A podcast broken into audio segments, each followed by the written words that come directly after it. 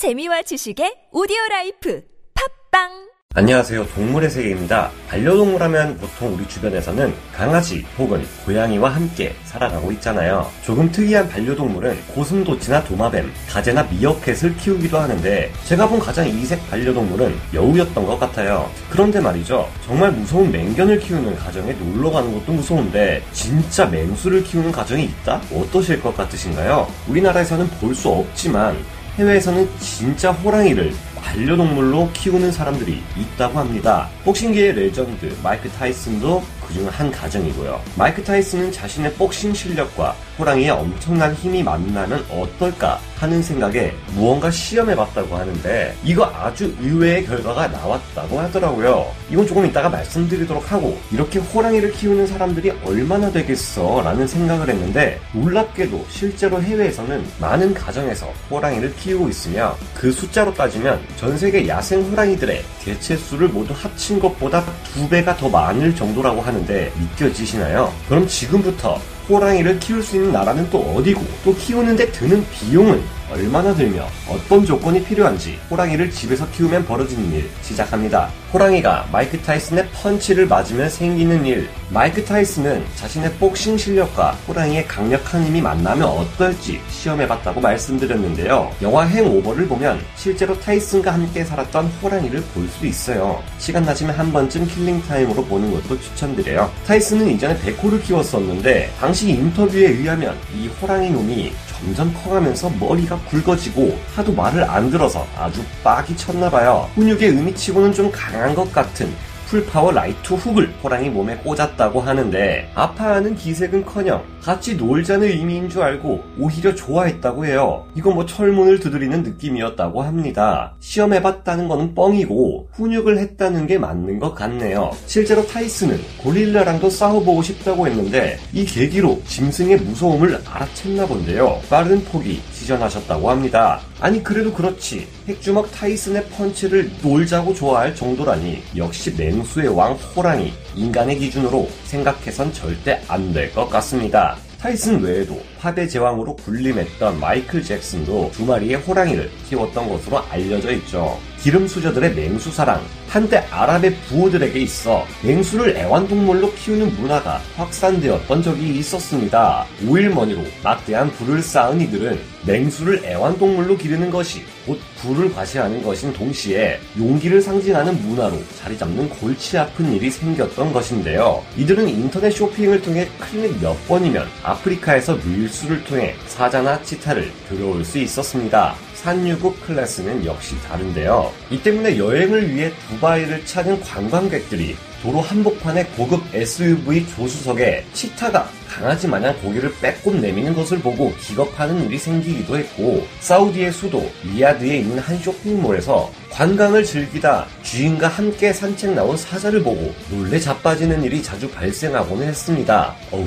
상상해봤는데 놀러 왔다가 자빠지만 하죠. 하지만 이들 때문에 피해를 입는 사람들이 많아지기 시작. 지난 2014년 쿠웨이트에서는 필리핀의 한 가정부가 집주인이 키우는 사자에 물려 결국 뒷말은 생략하도록 하겠습니다. 2016년 아랍에미리트에서는 애완용으로 기르던 호랑이 5마리가 탈출해 도로를 활보하는 바람에 교통이 마비되기도 했습니다. 운전하는데 호랑이가 뛰어다닌다고 생각해보세요. 어이없는 건 둘째치고 진짜 무서웠겠다. 이런 일이 계속 발생하자 카타르에서는 호랑이나 사자 등의 야생 맹수를 애완용으로 키우는 것을 법으로 금지했고 이를 어기고 맹수를 키우다 적발될 시 징역 6개월 혹은 최대 1만 리알의 벌금을 부과했는데 문제는 1만 리알이라고 해봐야 약 317만원 정도에 불과하다는 것이었습니다. 걔네들한테 300만원이 돈이겠냐고.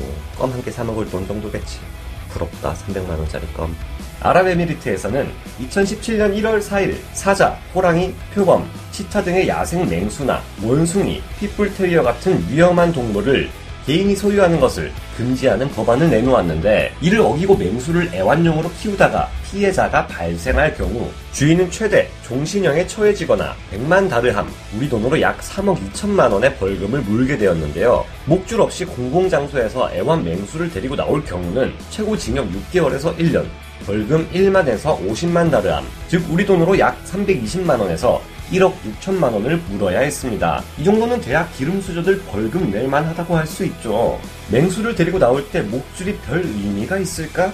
하는 생각이 듭니다만 어쨌거나 저쨌거나 이처럼 세계 많은 곳에서 맹수를 애완동물로 키우는 것은 법으로 엄격하게 금지되어 있습니다. 우리나라도 마찬가지잖아요. 요즘 개물림 사고도 많고 진짜 무서운데 맹견도 아니고 맹수라니 총 9종의 호랑이 중 멸종되지 않고 남아있는 6종은 현재 멸종 위기에 처해 있으며 멸종 위기에 처한 동식물 교역에 관한 국제 협약, 즉 CITES의 적용을 받습니다. 그래서 호랑이의 국제 거래에 있어서는 오직 연구용, 전시 목적으로만 수입하는 것이 가능한데요. 야생생물 보호 및 관리에 관한 법률에서도 멸종 위기종 사육에 등록 요건이 있기에 사실상 우리나라에서는 개인이 호랑이를 사육하는 것 자체가 불가능합니다. 그런데 합법적으로 호랑이를 키울 수 있는 나라가 있다고 해요. 합법적으로 호랑이를 키울 수 있는 조건.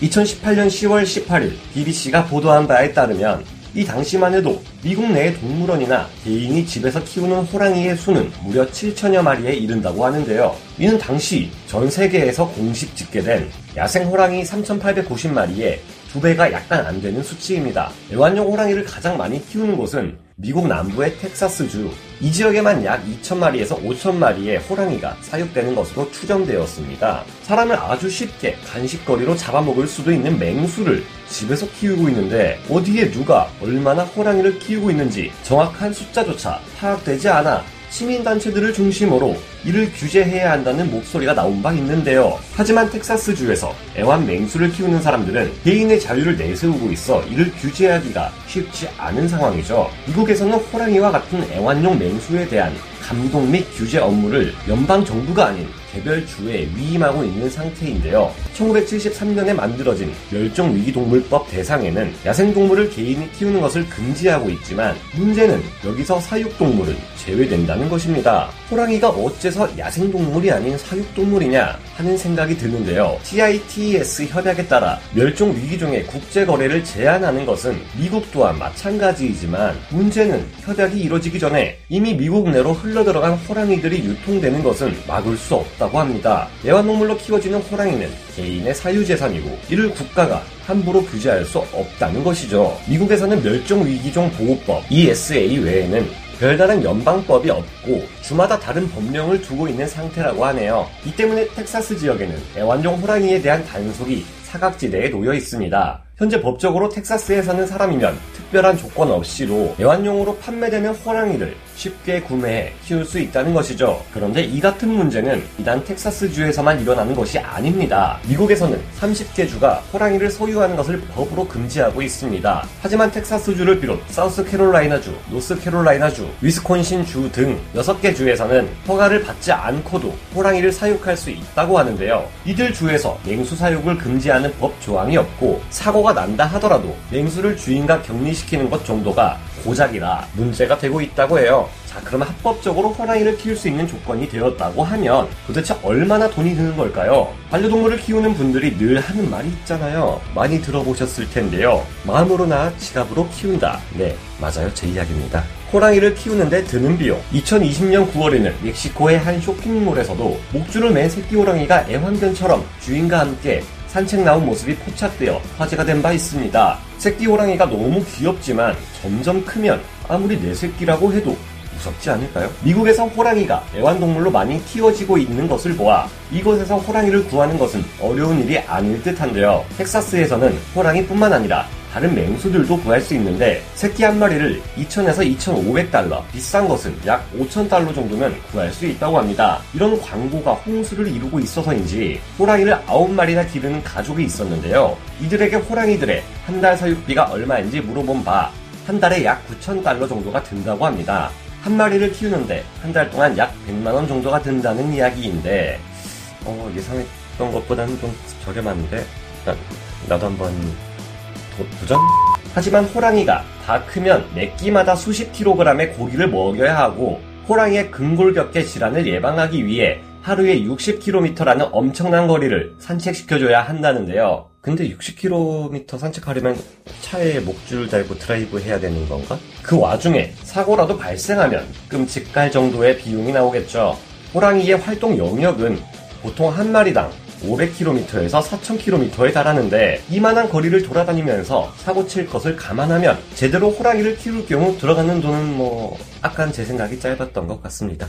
미국 일부 지역에서 호랑이를 키우는 것은 개인의 자유일 수 있지만 그에 대한 책임을 지을 수 있어야만 할 겁니다. 개인의 자유도 물론 중요하지만 말이죠. 여러분들은 어떤 맹수, 어떤 이색 동물을 키우고 싶으신가요? 저는 호랑이. 동물의 세계였습니다.